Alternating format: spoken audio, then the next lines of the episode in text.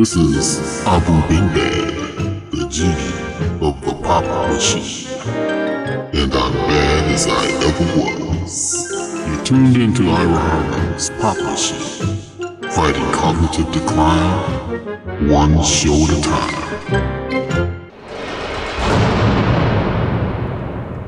If you touch me, I can get off. We'll get off together.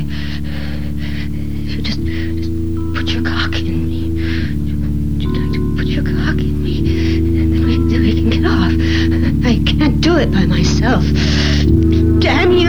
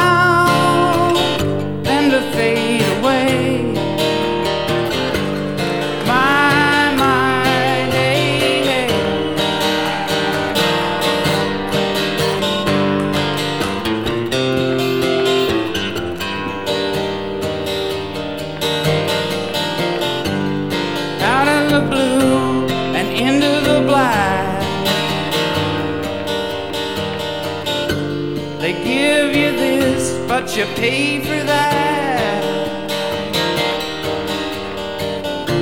And once you're gone,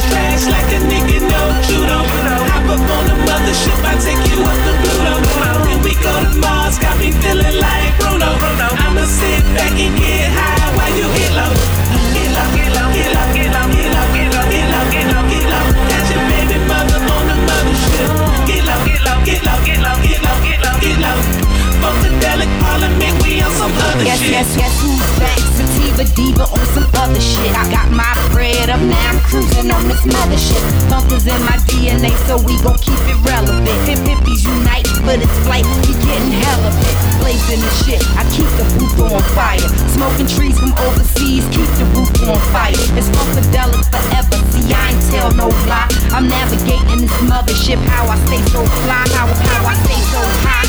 Where the fake don't try, they throw the P in the air whenever I in the air, whenever I in the air, whenever I breathe fly. See, I'm as real as it get on the throne and this that shit. So ain't no who that call for that fire and real spit. Flipping these tracks like a nigga no judo. Hop up on the mothership, I take you up to Pluto. When we go to Mars, got me feeling like Bruno. I'ma sit back and get high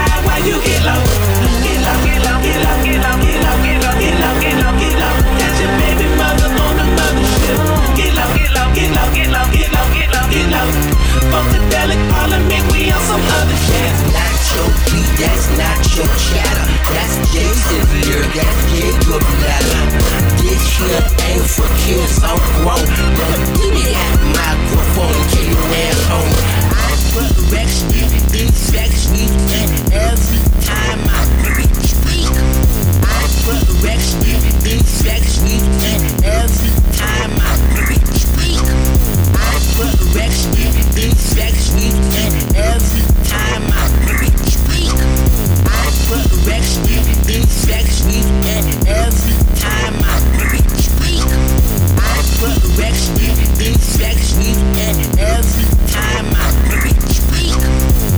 I put Rex infects me, and every time I speak.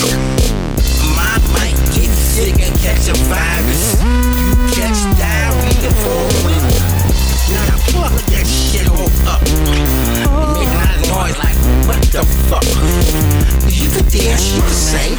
Anyone could cook a shot. The and hook in the damn thing. Flipping these tracks like a nigga no judo. Hop up on the mothership, I take you up to Pluto. When we go to Mars, got me feeling like Bruno. I'ma sit back and get high while you get low. Get low, get low, get low, get low, get low, get low, get low, get low, get low. Got your baby mother on the mothership. Get low, get low, get low, get low,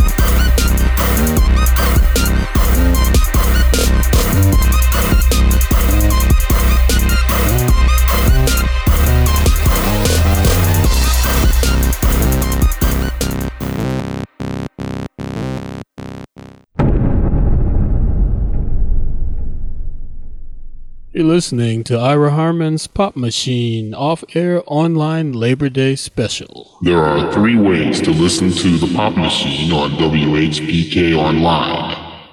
Number one, WHPK.org. Number two, iTunes. Go to college section and scroll down until you see WHPK. Number three, the TuneIn Radio app at www.tunein.com. There is a fourth way.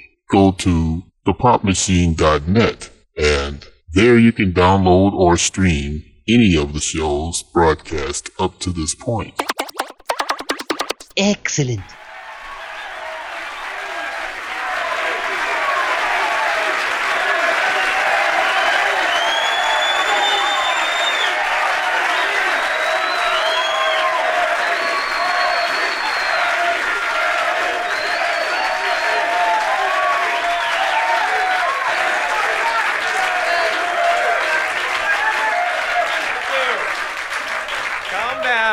Say shit yet. Just calm the fuck down.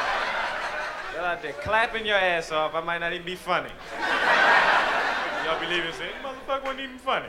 I'm doing all this clapping and shit and I ain't even laughing. Just calm down. Huh? You be quiet. Take it all off. What you, a faggot?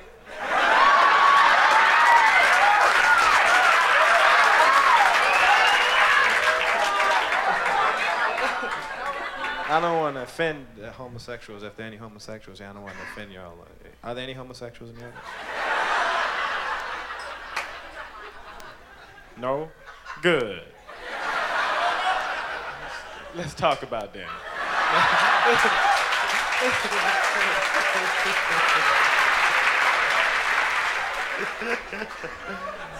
Nah, I wouldn't bother them. I bother them when I'm with my friends. Now you be playing with your friends, you know, driving around. Guys, you know, you see a faggot on the street, you pull up in the concert. Hey, faggot! hey, you faggot ass! Hey, hey, baby, baby! faggot ass, faggot. You forget that this is faggot is a guy, man. They kick your ass, faggot. That's some embarrassing shit to get beat up by a faggot. Your friends walk over, see some guy going, Why are you bothering me?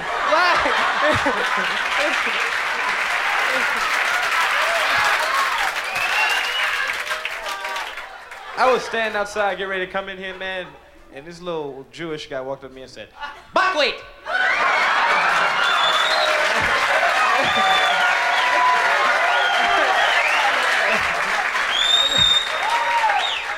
And there was some brothers standing next to me and said, What that guy call you, man? Buckwheat. And I started thinking about it, the buckwheat and all, the, the little rascals, period. Like, who the fuck thought the names up for that show? Because I'm from a predominantly black family, and I had.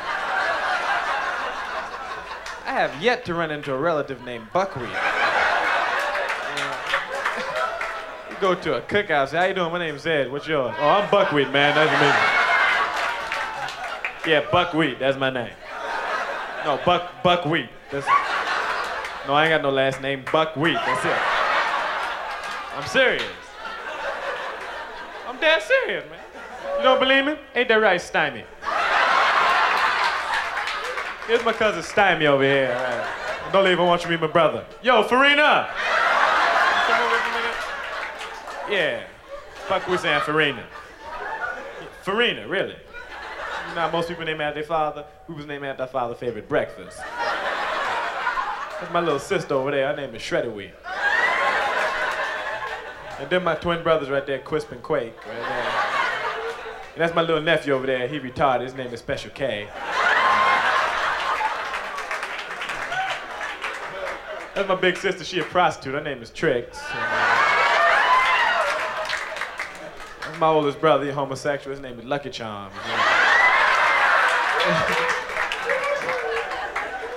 he over there with his friend Fruit Loops.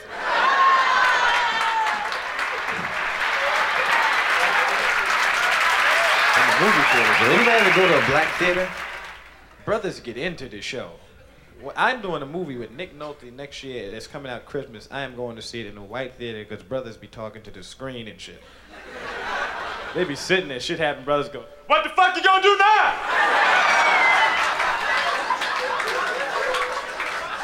You don't drop your pistol when you bust in the window. That's your ass, I guess. yeah. Something wrong with your lips, motherfucker? Something gonna be wrong with them if you keep making that noise, man. You ever sit behind this couple in the movie theater and shit? The guy and the girl sit down and the girl say, Now you seen this before. Don't don't tell me what's gonna happen, okay? Just let me sit here and enjoy the movie. Cause you always do that. You always tell me what happened, alright? Just be cool, baby. I ain't gonna tell you what's gonna happen. Just let me watch this in peace.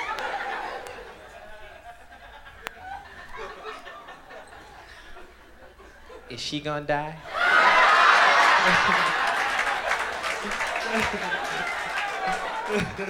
That's all I want to know. Don't tell me nothing else after And go to a horror movie with girls and girls be covering their face up and shit. It's like, shit, I paid $4, bitch. You better watch this fucking movie. Pulling their hand now. It's like to go to see a horror movie they already seen, you know? And the girl be going, is the eyes gonna get ripped out? No, and they get ripped out. She goes, why didn't you tell me? I'm gonna have bad dreams now. Women say shit like that. I'm gonna have bad dreams. I can't watch that now. I'm gonna have bad dreams. And go home and have bad dreams. I don't have bad dreams. Once you, I'm 21 now. When you become a man, you become a man. You don't have bad dreams anymore. I still get afraid sometime in my bedroom though. Late at night, it should just be. You ever just feel like something's in your bedroom with you? And you'd be looking at the coat and shit in the corner like this.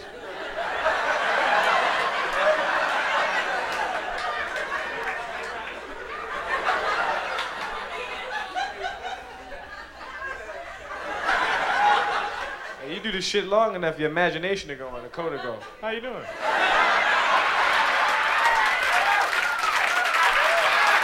Can't be cool when you drive My car talks, man. I need the 82 Datsuns. You leave your lights on, the car say, ding, lights are on.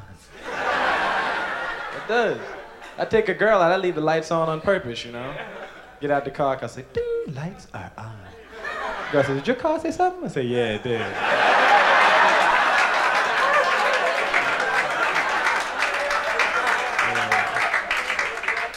I bought it from my neighborhood though, man. It got different rhythm to it. You leave your lights on the car, say, ding. Say, man, you left your lights on. I said your lights is on, man. What the fuck, you blind and deaf? Turn off your fucking lights. I got in the car the other day, man, put the key in the car, said, ding. Hey, man, somebody stole your battery. I say we go get the motherfucker.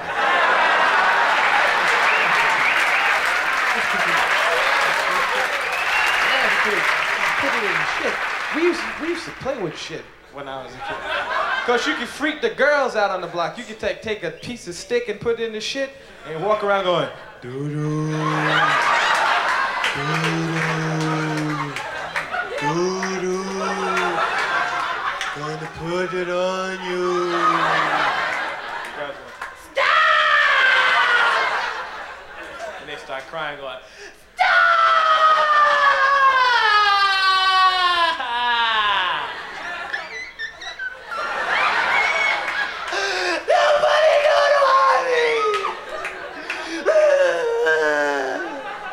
What's wrong with y'all? He was gonna put the doodle on me. You out there playing in the shit again? we did that. We did that with dead birds and everything. No, we didn't pick them up. You just you don't have to pick them. You just put a piece of cloth or something. Anything that's touched a dead object, you can walk around and say, "Dead bird, gonna put it on you." Put it on you.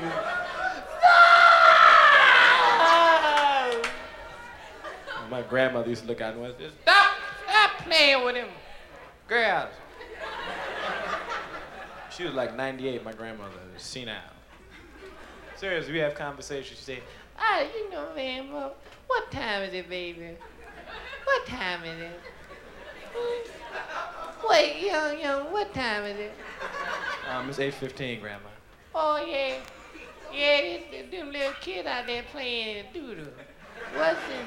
I, I love you. You said, about that. what time is it, son?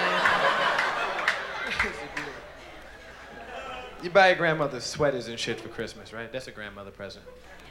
A sweater. Because they always cold. They always be bitching about the cold. It's cold in here. Why is it so cold in here? It's so cold in here. We just turned the heat up, Grandma. Good. What time is it? It's freezing, it's freezing, and I don't know what time it is. I don't know what time it is, and I'm cold. Make me a cup of tea. Take me a cup of tea. Make me a cup of tea. Put some lemon in it. You want some sugar in? No, no, no sugar. Just lemon. Baby, Huh? what time is it? And we used to give them sweaters for Christmas. Used to give Christmas. is the- That's the day where fathers should like just freak out. Cause my father used to buy me like big expensive gifts and shit like that. And fathers get cheap shit like Old Spice.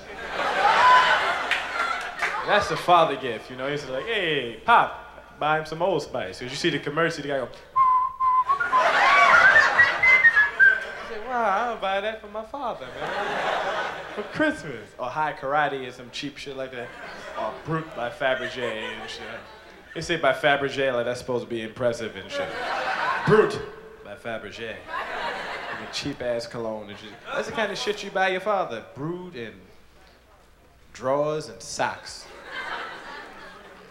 And your father go out and buy you like race tracks and shit. And Tyco train sets, because you make a list, you know, you say, I want this, I want G.I. Joe with the Kung Fu grip, and I want AFX racing track. Your father go out and buy all that stuff and be under the tree, and you come down and rip all the stuff open, and it'd be toys and shit on the floor, everything scattered all over the place, and your father come downstairs, you say, Here's yours, Daddy! It's just one box, every kid in the house's name is on the card. he says, hey, thanks a lot. Hey, open it up and say, Brute by Fabergé. Thank you. Some cheap motherfuckers. they gotta smile when they get that stuff, man.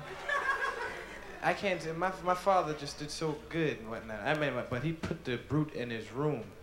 That's where they put all the cologne. They put it in their top drawer and just sit it in there, and it just keeps piling up every Christmas. And then you go steal a cologne when you're like 16 and going on your first date and start dousing your body in the shit. You say, hey, I'm on gonna my first date.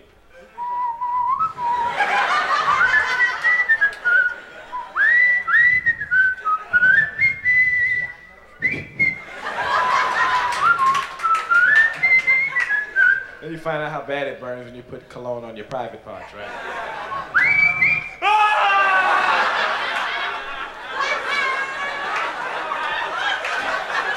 Oh, what happened to me? I was in front of the sink. I tried to put it in the sink. It was going, woo! And my mother walked in the bathroom and said, You lazy nigga. You're too lazy to take a shower, gonna wash your dick in the sink. And I don't know about white parents, but black parents get on the phone and tell their relatives about shit like this. Which is bad. They get on the phone and say, Do you know I caught the boy with his dick in the sink? No, not in the kitchen, the bathroom sink. Yes. Relatives be coming over, hey, how you doing, Ed? You the one that his dick in the sink, right? yeah, I heard about it. No, you ain't gotta give me five, just back the fuck up. your grandmother wanted to know why and she was Boy, what? Why you would... Lynn told me that you had your dick in the sink. well, why you put it in there? Huh? Was something wrong with you? What's wrong? Why, baby, why you put your dick in the sink? That the new thing now? Running around sniffing cocaine, wearing short dress, put your dick in the sink? baby, baby, that's nasty. You nasty, baby.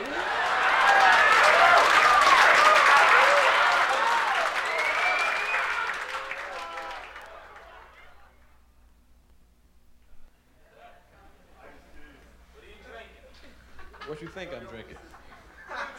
What's a what's a black drink?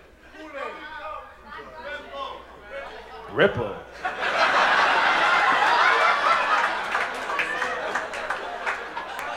You've been watching too much Sanford and Son. what else we drink? Old English. That's true. Night Train, Thunderbird. His, his brother's sitting there quiet, and the white people screaming out, Night Train, uh, Mad Dog 2020, uh, Boone's Farm Strawberry. We've been to the movies. Yeah, we drink all that stuff. We drink all that. Everything. We drink that. We eat fried chicken. We eat watermelon. We eat, we black eyed peas. And We like fatback and chitlins and grits. We got big dicks.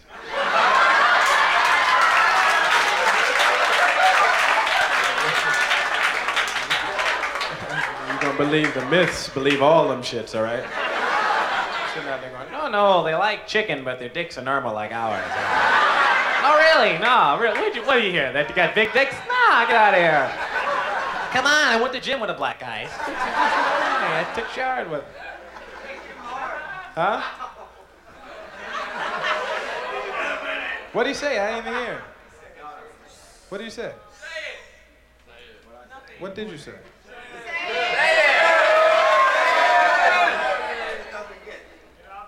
How big is my dick when it's hard? No,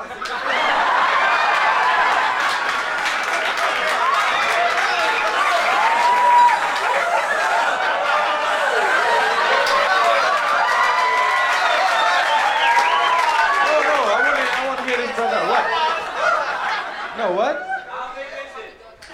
I never, the white guys be measuring their dicks. Brothers just look at their dick and say, this shit is big. White guys be getting the ruler and shit. Hey! Look, I'm three inches flaccid. Erection. You know to measure your thing when you got an erection, you gotta you gotta play with that shit for a little while. You gotta know you don't be like getting ready to get some shit, then jump up and say, hold it a baby, minute, baby. Go get a ruler and shit. I'll be there in a minute. We don't be measuring our shit. You know who got little tiny dicks? Chinese people, true. They got them little tiny rice dicks. That's why they be squinting all the time.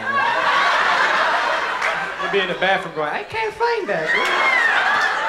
Let me find. I can't find mine. And the wives be going, I can't see it either. Sure you got a dick? Huh? How many Chinese people? Yeah, their dicks are small, but they work, man. They, uh, they're operational. I didn't say their dicks were small and broken. Just tiny. the, the brothers, the brothers will tell you. I, any brother want to come up and whip this shit out to show this?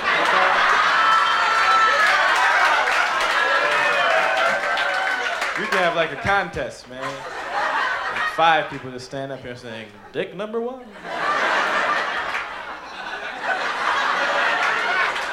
Come on, that's all the applause I get? That's all the applause I get?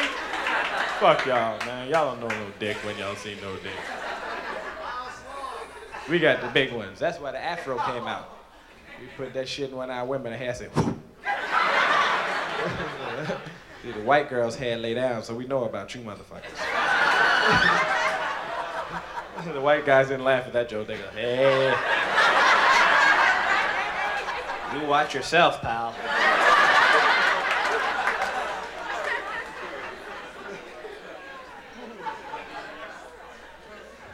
I don't want to have to kick your ass. Shit. Shit. That's how white guys say shit real fast. Shit. Stop fucking pushing me, man.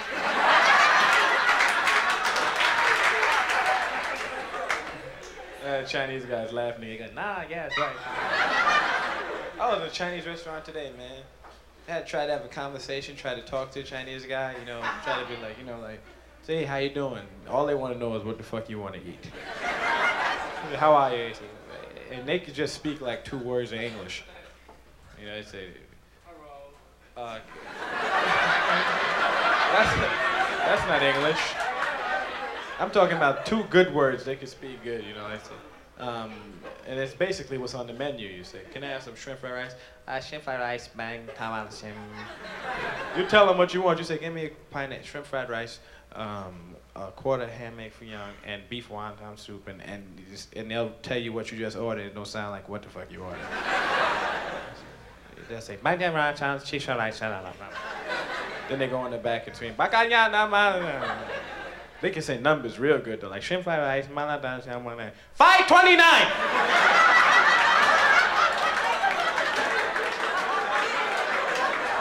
Five dollar twenty nine cent. You have penny?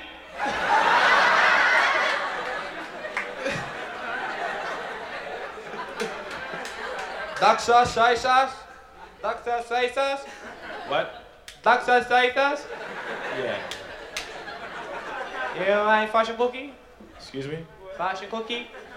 I don't understand. You want fortune cookie? Oh yeah, fortune cookie, yeah, that'd be nice. 2019!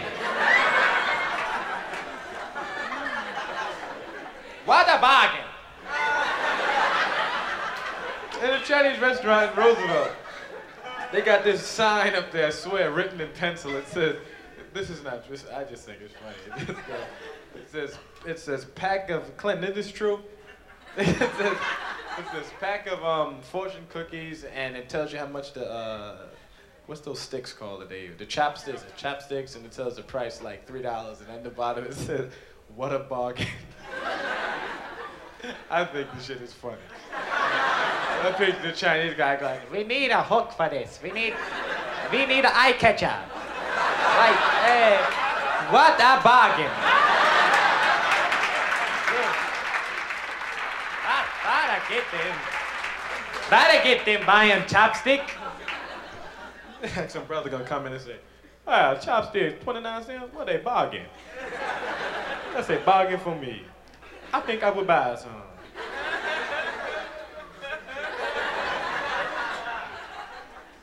Say, my man, how much are the chopsticks? 29 cents? What a bargain. I told you that.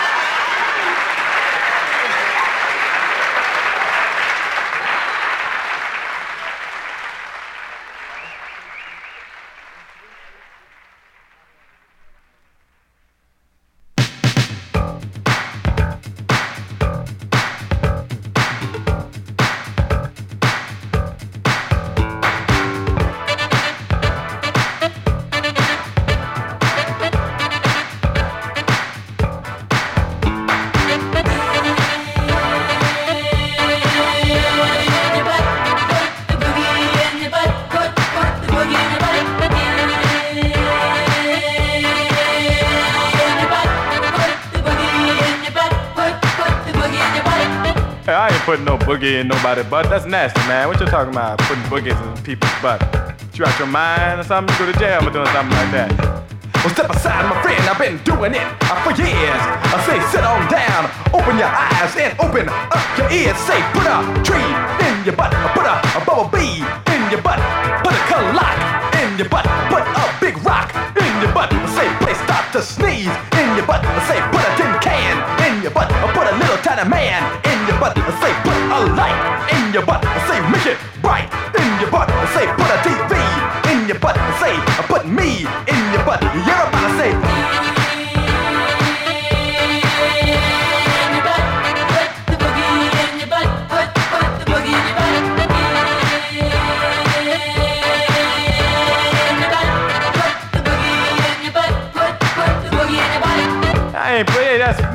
No trees and nobody's butt, no bees and nobody's butt.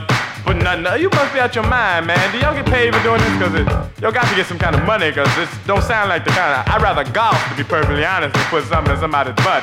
Be truthful. Well, step aside, my friend, and let me show you how you do it. When Big Bad E just drive by the place your butt and say, put a metal case in your butt and say, put her face in your butt and say, put a frown in your butt and say, put a clown in your butt and say, sit on down in your butt and say, put a boat in your butt and say, put a moat in your butt, put a mink coat in your butt, put a stop to sing about your butt.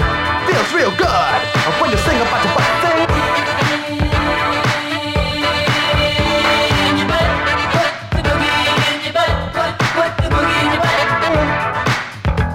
Now wait a second now. Do y'all get paid for this, for doing this, putting the butt and all that stuff? Really? Hey, what's this? A hundred dollar bill? I get to keep this hundred dollars if I be putting stuff in people's butt? Really? Step aside. Put a telephone in your butt. Say put some dust in your butt. I say it's a must in your butt. I say pizza crust in your butt. Say put a telephone in your butt. Put a dinosaur bone in your butt. Put a radiator your butt. I say see ya later in your butt. I put an alligator in your butt. I say put some money in your butt. Sure feel real funny in your butt. I say squeeze it, squeeze it, but don't tease it. Put it in your butt. Well, let me let me just say put a hot cup of brim. Fill it to the rim and put it in your butt. To the beat. Hot two sugars, so, so sweet.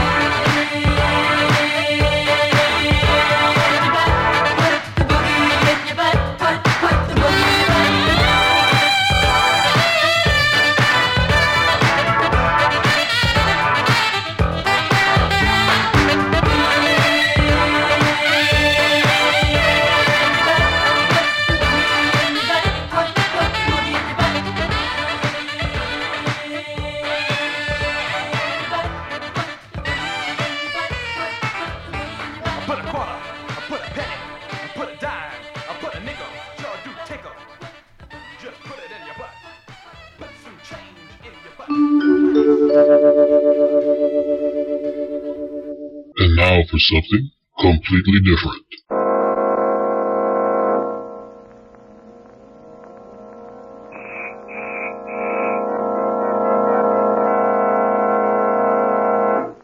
The Blue Beetle.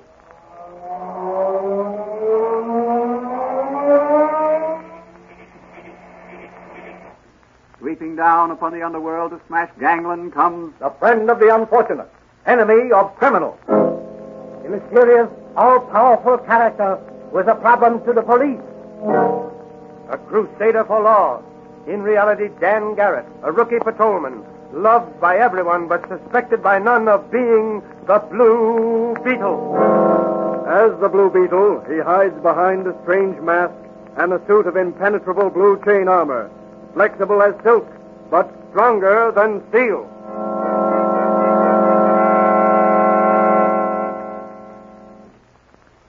Today's episode of the Blue Beetle sends the Blue Beetle swooping down on a group of powerful underworld characters whose racket is dope. Will he be able to ferret them out? Can he hope to cope with this mysterious ring of ruthless men single-handed? Can he discover their leader and bring him to justice? As our story opens, our hero, Dan Garrett, is visiting his friend and secret advisor, Dr. Franz, who operates a little apothecary shop in one of the great city's side streets. He is restlessly pacing the floor in Dr. Franz's living room. Look, Doc, why does there have to be so much red tape in police work? Well, Danny, every organization has to have rules and regulations. That makes for efficiency. Yes, but the criminals and the crooks we're set to catch aren't bound up in rules and regulations. You know, I like police work, but I also crave action. Hmm, you seem to get plenty of it as the Blue Beetle. I worry about you, Danny. The terrible risks you take. These crooks and gangsters are vicious, cold-blooded killers. They'd have no mercy on you if they caught you. I can take care of myself. Besides, that suit of blue chain armor you made me and that mask are a great protection. I hope they never catch you without it, or ever discover who the Blue Beetle really is. I'm afraid it would mean the end of Patrolman Dan Garrett. Well, after all, Doc, you're the only one who knows. Even Manigan is always saying what he'd do if he caught the Blue Beetle. Hmm, uh, he's the officer on the beat next to yours, isn't he? Yes, he was my father's pal. I see. He got me on the police force after my father was killed by a gangster's bullet. And uh, doesn't he suspect at all? No, he doesn't. He's a good cop, but he's not very heavy above the ears. Oh, what's that newsboy crying? Something about a movie star committing suicide. Wait, I'll go get a paper. Read all about it, extra, Boy, here you are, boy. Give me one of those extras. Yes, sir. Keep thank you. extra, extra, read all about it. Hey, look at this, Doc. Sandra Beaumont, the movie actress, committed suicide last night. The paper says she left a note on a dressing table which said, Dope has become my master. No longer can I live without it. This is the end. Let my fate be a warning to all. What do you think of that, Doc? I think it's tragic, Danny. So do I. I'm going to do something about that dope racket right now. what are you going to do? I'm going to ask the commissioner to put me on special assignment to try and uncover the leaders of that dope ring in this city. Ah, you'd better be careful, Dan. They'll stop at nothing. Well, I can't uncover them as Patrolman Dan Garrett, I'll get them as the Blue Beetle.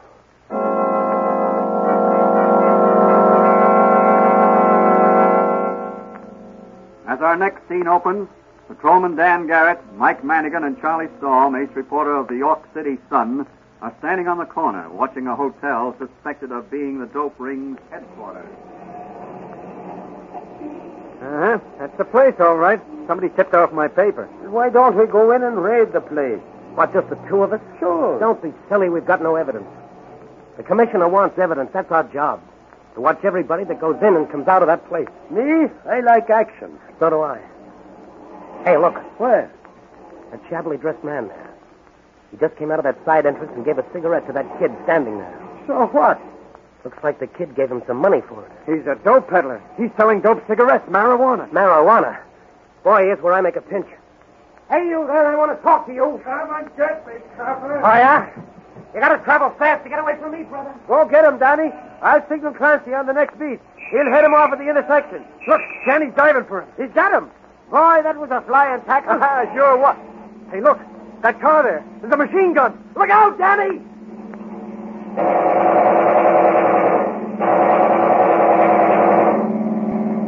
Going to take a shot with my revolver as they pass. Yeah. Duck down behind those ash cans, Johnny. I'm already shot.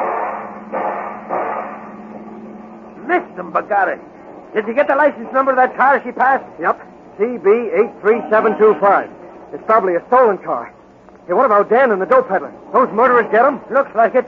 They're both stretched out in the street. You phone for the ambulance while I have a look. Okay. I'll phone my paper at the same time. Boy, what a story. Come on now, come on here. Break it up. Break it up there. Give him there. Hey, let's have a look at him. Huh. Oh, they sure got this guy. He looks like a sieve. Sure, and he'll never sell no more dope cigarettes to kids. He's dead. Yeah, he's dead. Look at the blood, will you? Yeah, look at This guy here looks like he's dead, too. Danny. Danny, it's Mannigan. Uh, how are you doing, Danny? What happened? Where's the dope peddler? He's dead. You tackled him, and some trigger men in a car machine gunned you both. Oh, I remember now. I saw the car coming. Are you bad hurt? I don't know. I can't feel much. I'm numb all over. Well, here's the ambulance. Uh, you'll get a swell ride to the hospital, Danny, and maybe a citation from the commissioner for bravery in action.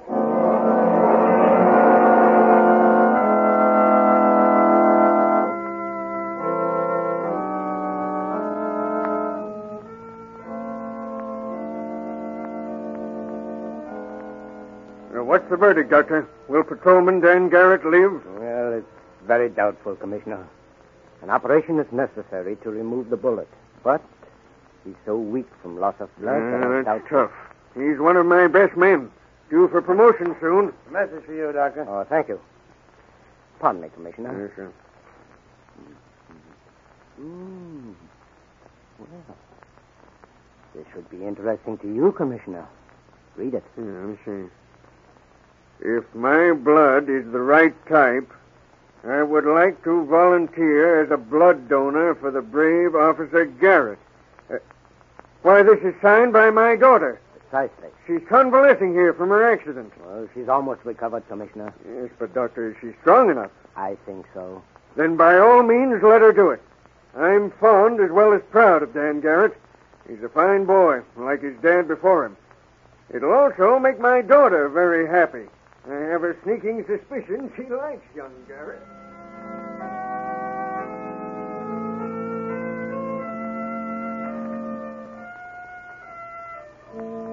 The commissioner daughter's Mary's blood proved to be the right type, and the transfusion was performed. Later, Danny was operated upon and a machine gun bullet removed from his abdomen. For days, he hovered between life and death. Then one night, when all was quiet, a strange man slipped by the nurse and stood beside Dan's bed. Dan. Dan Garrett. Who is it? Who's calling Dan Garrett? It is I, Dr. Franz, your friend. I've got something for you. Hello, Doc. Now listen, Danny. I want you to take this capsule. It's my secret 2X formula. It will bring you a speedy recovery. Sure. I'm positive. My formula will save your life, restore you to health in 24 hours. Will also give you greater vitality keener eyesight, almost superhuman mentality, and it will give you abnormal strength. You'll be a tough hombre when you get out of here. Well, give it to me. I've got to get out of here. There's important work to be done, and I've got to do it.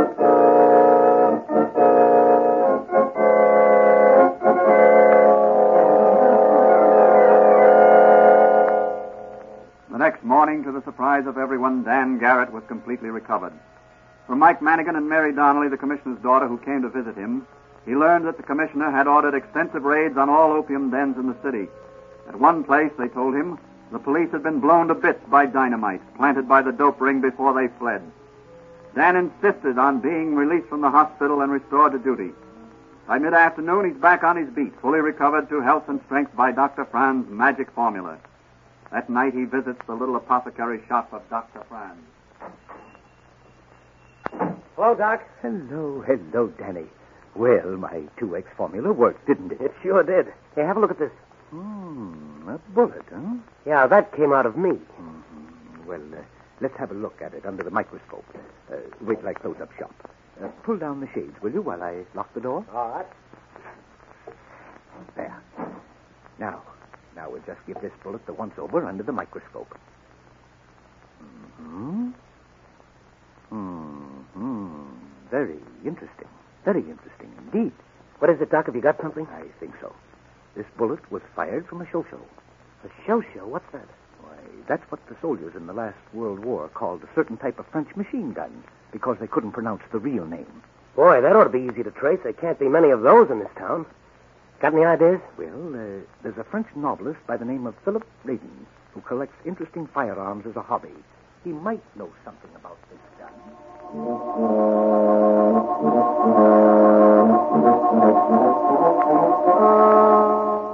Out into the night went Dan Garrett on the trail of the murder gun. But a changed Dan Garrett. No longer is he in the blue uniform of the city's finest. He wears blue, but it's the blue chain armor of the Blue Beetle.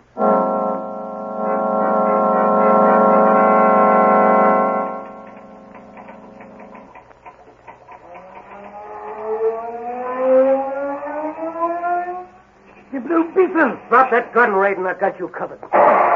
It's no use, Raiden. Your bullet can't pierce this chain armor I'm wearing.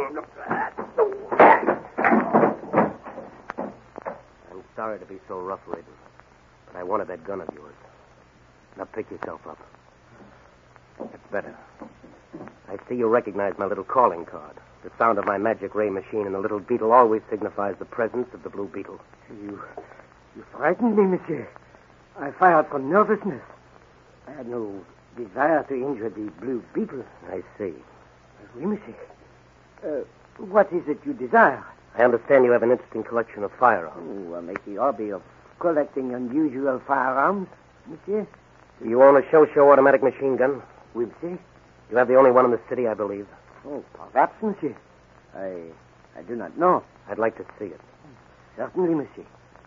But uh, this way. And no funny business. Monsieur, I am not in the mood for uh, uh, what you call these uh, funny business. Good. Now, here you are, monsieur. This is the gun cabinet. The uh, show-show, she is... Monsieur, she is gone. Gone? Oui, monsieur. Always she is here in this place. Come on, Raiden. Your pretended surprise sounds phony to me. I Cut it out, to you that- Frenchy. Maybe you're on the level, then again, maybe you're not. I'll just dust this door for fingerprints and take a photograph. Now, you stand over there and don't make any false moves. Now, let me see. A little here. Some more here. Several fingerprints. Some of them yours, of course. Bring that floor lamp over here while I photograph these. Now, hold it steady. That's right. Now. That's got it. Oh, you find something? Maybe yes and maybe no. Now, you get this straight, Raiden. If you want to finish that novel or whatever you were typing when I came in, just forget you ever saw the Blue Beetle. Well, I assure you, monsieur, I, I have no wish Good. to be... If you're on the level, you're safe. If you're not, well, the next time you meet the Blue Beetle, it'll be just too bad.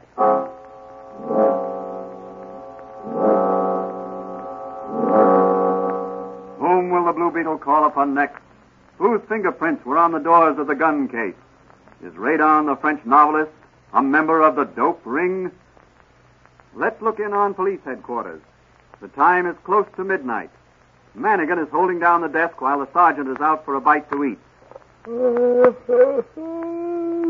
and I wish the sergeant would get back. I'd like me little trundle bed and some shut eye. Oh.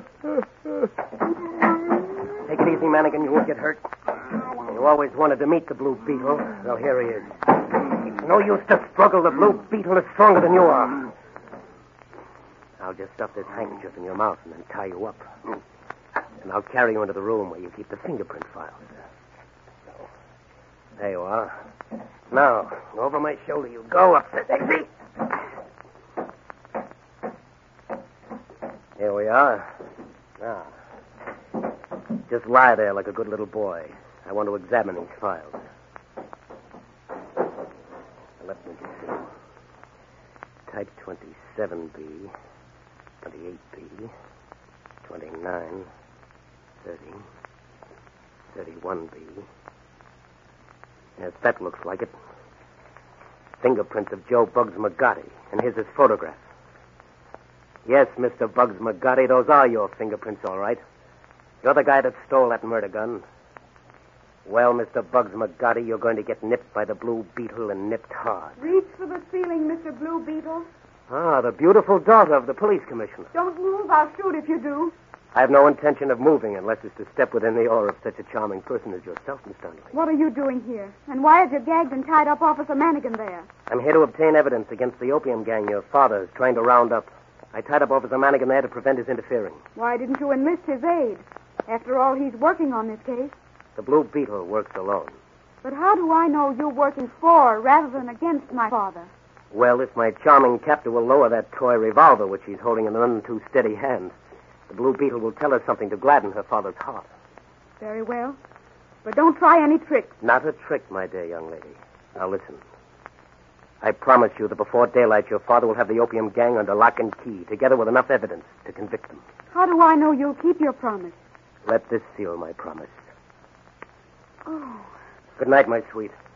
I'd like to linger after that kiss, but the Blue Beetle has a duty to perform. take me with your Blue Beetle. Let me stand by your side when you. He's gone. Maybe to die alone. No, I can't let him. I must help him. I must. I must.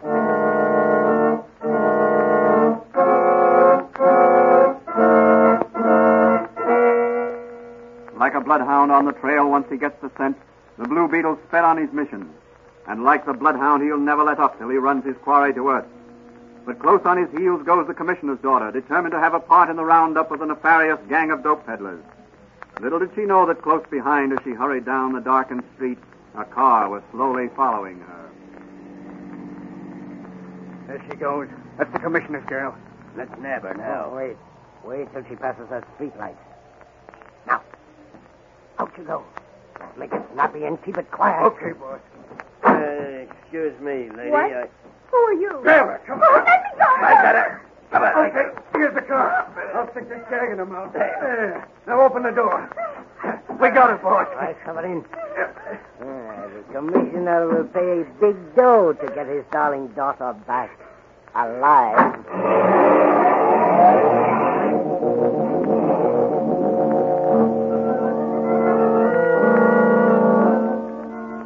Where is the Blue Beetle? Will the Blue Beetle be able to rescue the beautiful daughter of the police commissioner? Will he locate the hideout of the dope ring? Will he be able to collect enough evidence to convict them? Through the silent night, down by the waterfront, two powerful cars are speeding along. The first car is full of men, hard-looking men, desperate men, killers all. But who is this lone occupant of the second car? Ah, yes, it is the Blue Beetle. That looks like the car that passed me the day I was machine gunned. I'll just follow her. It may lead me to the dope peddler's hangout. They suspect me.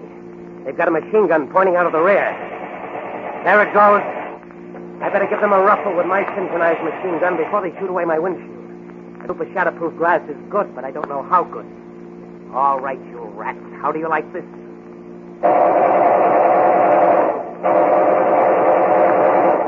I must have got that driver. Their car's zigzagging.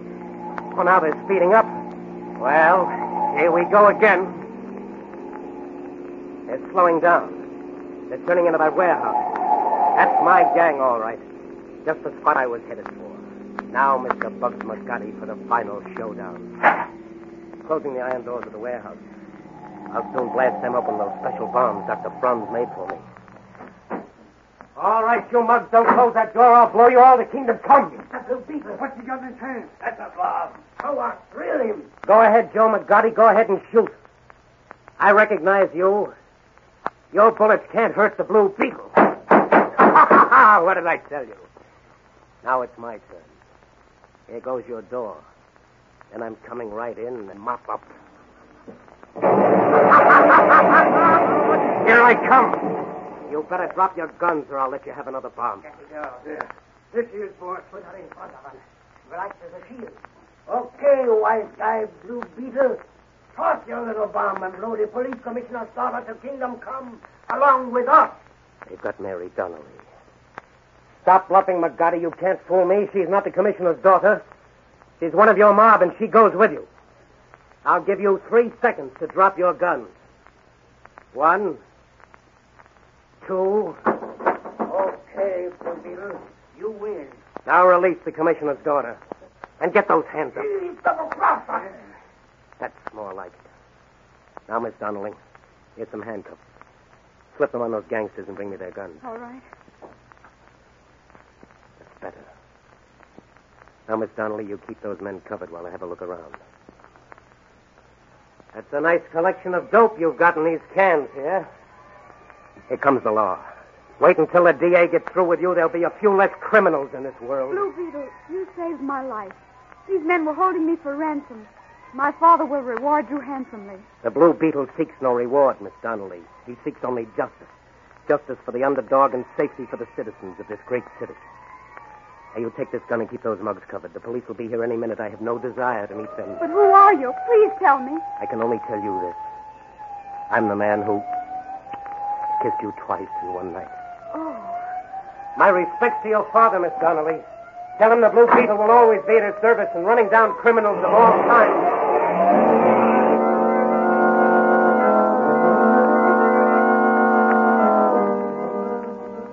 Away in his fast motor car sped the Blue Beetle, leaving the commissioner's daughter on guard over Bugs McGarty and his band of criminals. But close behind him speeds another car, a police car. Will the Blue Beetle be overtaken and unmasked? Ahead, a stoplight is changing from green to red. Will the Blue Beetle defy the traffic regulations to avoid discovery? Or will he obey the rules of safe driving?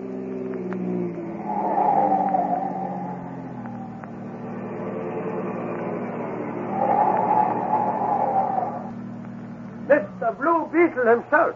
I've been following you for a mile. I thought I'd catch you at this stoplight. Come on, me bucko. I'll ride the running board back to the police station. And no funny business or I'll blow your brains out. So it's you again, Officer Manigan. I'd love to take you for a ride. No, no, none of that. It's me that's taking you for a ride. I saw you drive out of that warehouse back there, so you were in with those dope peddlers. That's nice figuring, Officer Manigan. It'll be Detective Manigan after I turn you in. Now get going, Mr. Blue Beetle.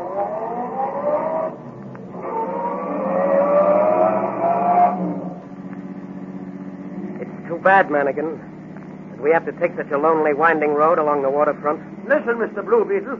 The slightest move and you'll be Mr. Dead Beetle. Oh, yeah? Listen, you're interfering with my work, Patrolman Manigan. So there you go. Right off the running board into the river. Have a nice swim for yourself until you cool off. Good night, Detective Manigan.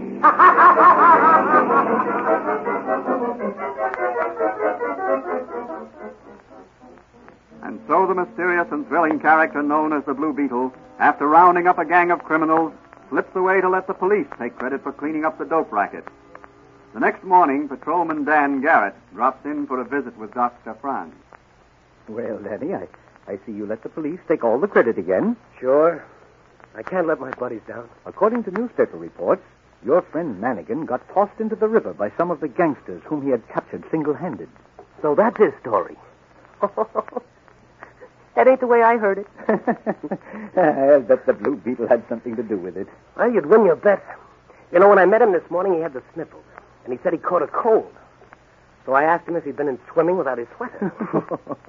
and, uh, and didn't he get wise to the swimming gag? yeah, after a minute. He wanted to know how I knew he'd been in the water. I told him I heard it from one of the boys. Hey, Doc, have you heard the latest news? Why, no, no. Uh, what is it? Well, the authorities have got wind of a plot to sabotage that new Army pursuit plane that's being tested tomorrow out at the flying field. Sabotage? That's my speed. Maybe I can get him the detail to the flying field. So long, Doc. I gotta get over to headquarters.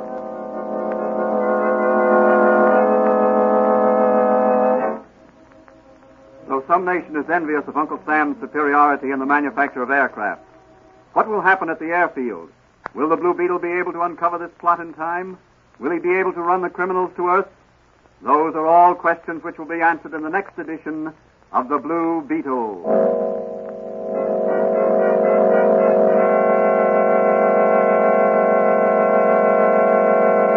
And now here's the Blue Beetle himself to say a few words.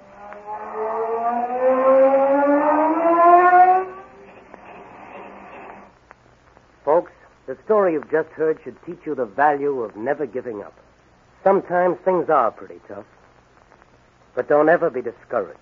Whether it's a business task or a school chore, the men and women of today and the men and women of tomorrow should stick to their jobs. You will always find a way out. Something will always turn up. Or a friend will lend a helping hand. Like Dr. Franz in my case. So just keep trying.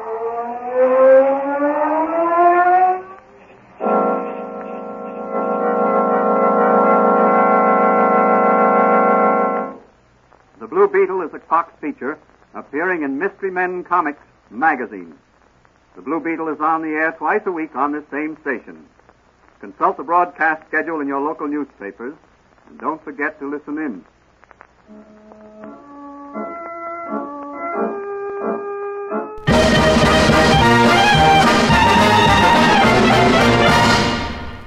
And now, nerd news. Nerd used to be a bad word.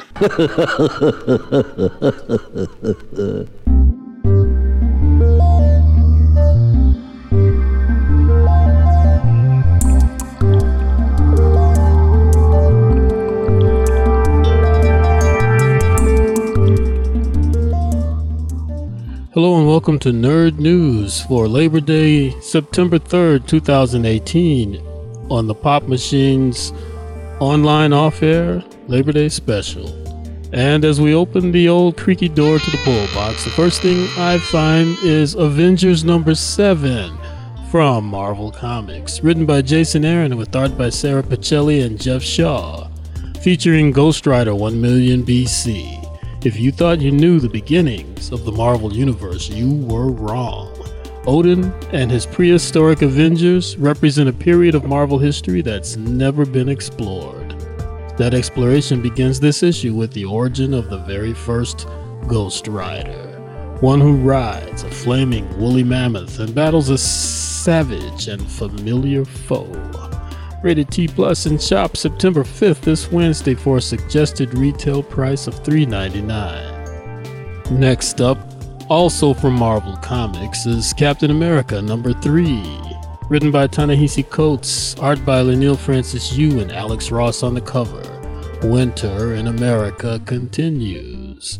Cap and the Black Panther embark on a daring raid into the heart of the Nuke Army, while Sharon Carter takes on a secret mission into danger.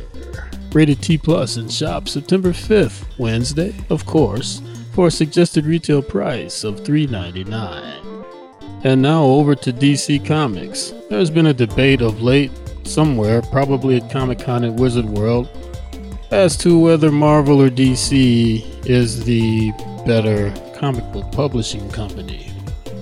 That got me to thinking if it weren't for Batman and or Superman, would DC Comics even be here today? The rest of the characters I don't think can carry the ball. Just my opinion. Batman number 54 from DC Comics, written by Tom King with art by Matt Wagner. Dick Grayson, the original Robin, gets to spend some quality time fighting crime with his mentor for the first time since Batman popped the question to Catwoman. It's a walk down memory lane as Bruce Wayne helps Dick get over the loss of his high flying acrobat parents, which in turn led to his crime fighting career. Guest artist Matt Wagner, who's done Mage and Trinity, jumps on board for this special issue. It's in shop September 5th, Wednesday, for a suggested retail price of $3.99. Next up from DC Comics, and I should also include Wonder Woman in that triumvirate of characters who prop up DC Wonder Woman, Batman, and uh, of course, Superman. Some people might say, yeah, what about Green Lantern? Yeah, what about Green Lantern? Anyway, Justice League number 7, DC Comics, written by Scott Snyder with art by Mark Morales and Jim Cheung. It's wall to source wall Justice League action as artist Jim Cheung rejoins writer Scott Snyder. Hawkgirl takes wing against Legion of Doom leader Lex Luthor. John Stewart faces off with old foe Sinestro. The Flash must run down the Still Force empowered Gorilla Grodd. And Wonder Woman tackles the tag team of Black Manta and Cheetah underwater, no less. In shops, September 5th, Wednesday, of course, for a suggested retail price of $3.99. Sliding over to Image Comics, we have Walking Dead number 183. Written by Robert Kirkman with art by Stefano Gaudiano, Cliff Rathburn, cover by Dave Stewart and Charlie Adlard. It's chaos in the Commonwealth, and I don't know how to pronounce this character's name because I'm not a fan of zombies or The Walking Dead. I'll read that again. It's chaos in the Commonwealth, and Michonne, Mikone, whatever her name is, is without her sword. You fans of The Walking Dead cringe when I mispronounce that, I'm sure, but you know who I'm talking about. It's all that matters.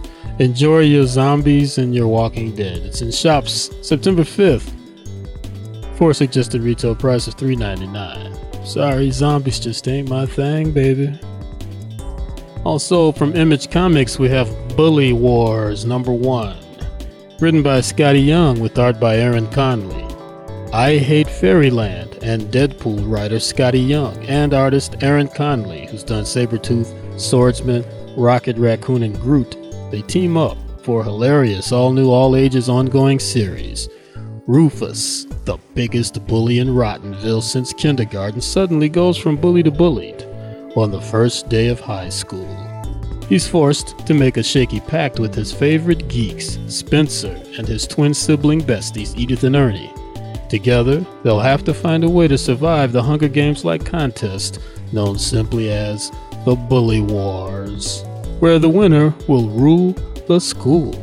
In shops, September 5th, Wednesday, for a suggested retail price of $3.99. Dark Horse Comics offers War Bears number one, written by Margaret Atwood, with art and cover art by Ken Steacy. From the Booker Prize winning author of The Handmaid's Tale comes this historical fiction graphic novel tracing the golden age of comic books. Oursonette, a fictional Nazi fighting superheroine, is created at the peak of World War II by comic book creator Al Zurakowski, who dreams of making it big in the early world of comics publishing. A story that follows the early days of comics in Toronto, a brutal war that greatly strains Al personally and professionally, and how the rise of post war American comics puts an end to his dreams. Internationally, and New York Times best-selling novelist, Margaret Atwood, and acclaimed artist, Ken Steacy, collaborate for one of the most highly anticipated comic book and literary events, and it's in shops September 5th for a suggested retail price of $4.99. IDW Publishing has Transformers Unicron number 4 of 6. Two more issues to go after this one. Written by John Barber with art by Alex Milne. Unicron sets his sights on Earth, but is anyone left to defend it? In shops, Wednesday, September 5th. Suggested retail price is $4.99.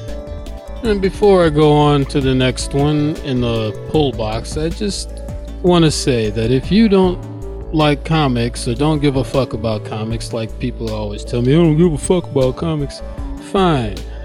Pretend these are movies that the plots of which I am reading. because a lot of times you're watching movies that are based on comics anyway. If you don't like the medium, don't think about the medium, just think about the stories. Everyone likes a good story. Dynamite Entertainment has James Bond, Origin number one. Speaking of movies and comics, okay, so maybe you don't like James Bond. You got your own problems. Make your own movies or draw your own comics, whatever you want to do. This is written by Jeff Parker, art by Bob Q, cover art by John Cassaday. Chapter 1 The Greatest Days. At last, the definitive account of James Bond's exploits during World War II. How old is this guy? March 1941. 17 year old James Bond, oh, he's 17, is a restless student in Scotland, an orphan, eager to strike out and make his mark on the world. But a visit by an old family friend coincides with the Clydebank Blitz, the most devastating German attack on Scotland during the war. James will fight through hell to survive, coming out the other side determined to make a difference. He'll find his calling in a new British government service, secret in nature. The ongoing epic kicks off by Jeff Parker, who's done Future Quest, Thunderbolts, Batman 66, and Bob Q, who's done The Green Hornet. And it's in shops September 5th, 2018. Suggested retail price is $3.99. Or you can wait for the movie version. It's up to you. Boom Studios offers WWE NXT TakeOver Blueprint. Number 1. Written by Dennis Hopeless and art by Jake Elphick. Cover art by Lucas Werneck. WWE's NXT brand has become the launching pad for some of sports entertainment's greatest careers and the home of many of the greatest matches in the history of the wrestling business. Now, learn the untold stories behind NXT in this special weekly event from Dennis Hopeless and illustrated by Jake Elphick. In this first issue, Triple H and Dusty Rhodes head to Florida to begin the newest era of WWE. This is in shops Wednesday on the 5th of September, Wednesday. Suggested retail price $3.99. Oni Press Incorporated has Invader Zim number 34, written by Eric Trueheart, art by Maddie C, cover art by Warren Wucinich, and uh, art by Fred Stresing. Who is in prison? Zim's in prison. What did he do to get there? No one knows, not even him. But Muping 10 is the most notorious space prison in the whole of the Irken Empire. And Zim better get out soon or he could end up rotting in space in a space cell for the rest of the comic series, and that would be very, very bad for sales.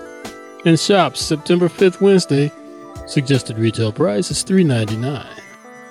Archie Comic Publications offers Vampironica number 3, written by Greg Smallwood and Megan Smallwood, with art by Greg Smallwood. New ongoing series, You Can't Go Home Again. Or can you? Veronica's search for answers leads to a deadly confrontation at Lodge Mansion. In shops, September 12th, for a suggested retail price of $3.99. And now, moving on to the graphic novels. The first one up is from Marvel Comics, and it's X Men Red, trade paperback volume 1 Hate Machine. Written by Tom Taylor, art by Mahmud Asrar and Pascal Alixe, cover art by Travis Charest. Jean Grey is back and recruiting her own team of X Men, reborn into a world very different than she remembers. Jean gathers allies, including Nightcrawler, Namor, and the all new Wolverine, to combat a growing anti mutant movement that threatens to tear down Xavier's dream. Jean has a vision and a plan, but first, her Red Squad must infiltrate a top secret compound to save a mysterious new mutant. Avoiding guards with high tech weapons, protesters with burning hate, and gigantic mutant killing sentinel robots is all in a day's work for the X Men.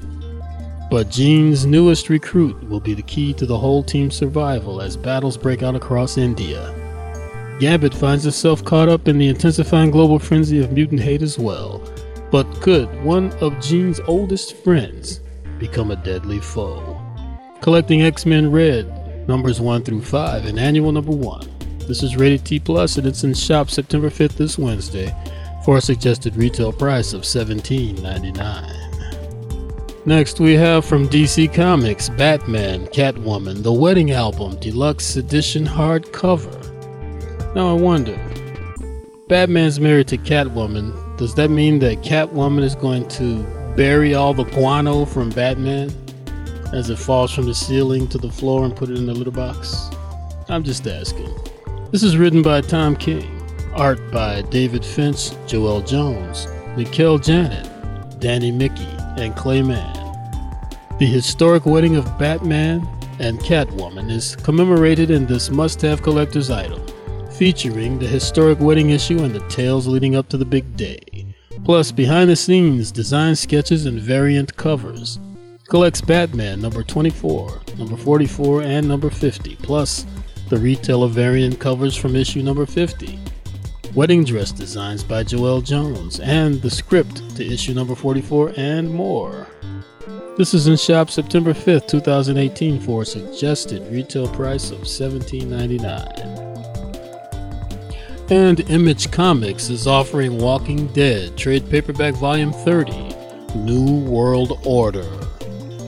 Written by Robert Kirkman, who else? Stefano Gaudiano on art with Cliff Rathburn, cover art by Dave Stewart and Charlie Adlard. New friends, new enemies, new threats. It's a whole new world. Collects The Walking Dead from numbers 175 to 180. It's been in print that long? In shops, September 5th, Wednesday, for a suggested retail price of $16.99. And the final trade paperback is Hellboy Omnibus, Volume 4 Hellboy in Hell. Where else would he be?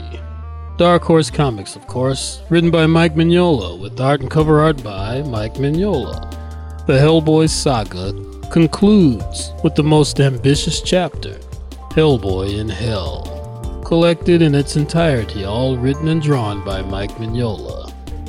Hellboy is cast into hell, which means he's obviously not uh, Jewish.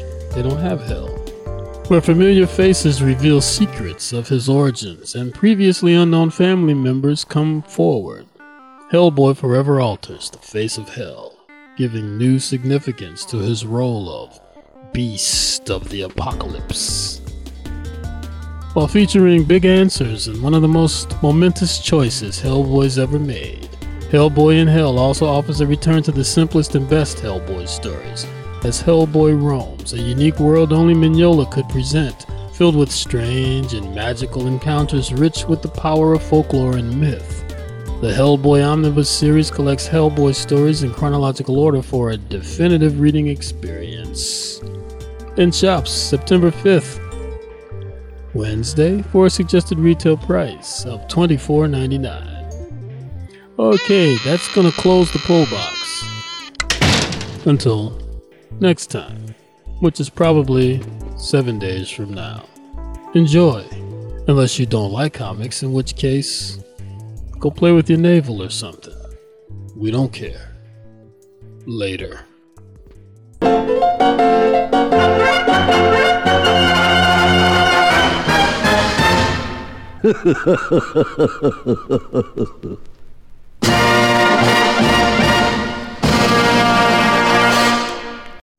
Well, since this is an off air online special, I could go on and on because there are no FCC time constraints or any other of that kind of nonsense. So, but I do have other things to do, you know. Need a new pair of shoes, car needs work, house needs to be maintained, you know, utilities have to be paid. So, you know, in other words, I got to go. So, besides, it's a holiday and uh, even a jaw jacker needs to rest his jaws on a holiday, so no jaw jacks today. And on that note, I'm going to ask my man Scotty in the uh, control room to beam my ass out of here. Scotty, Do your thing, baby.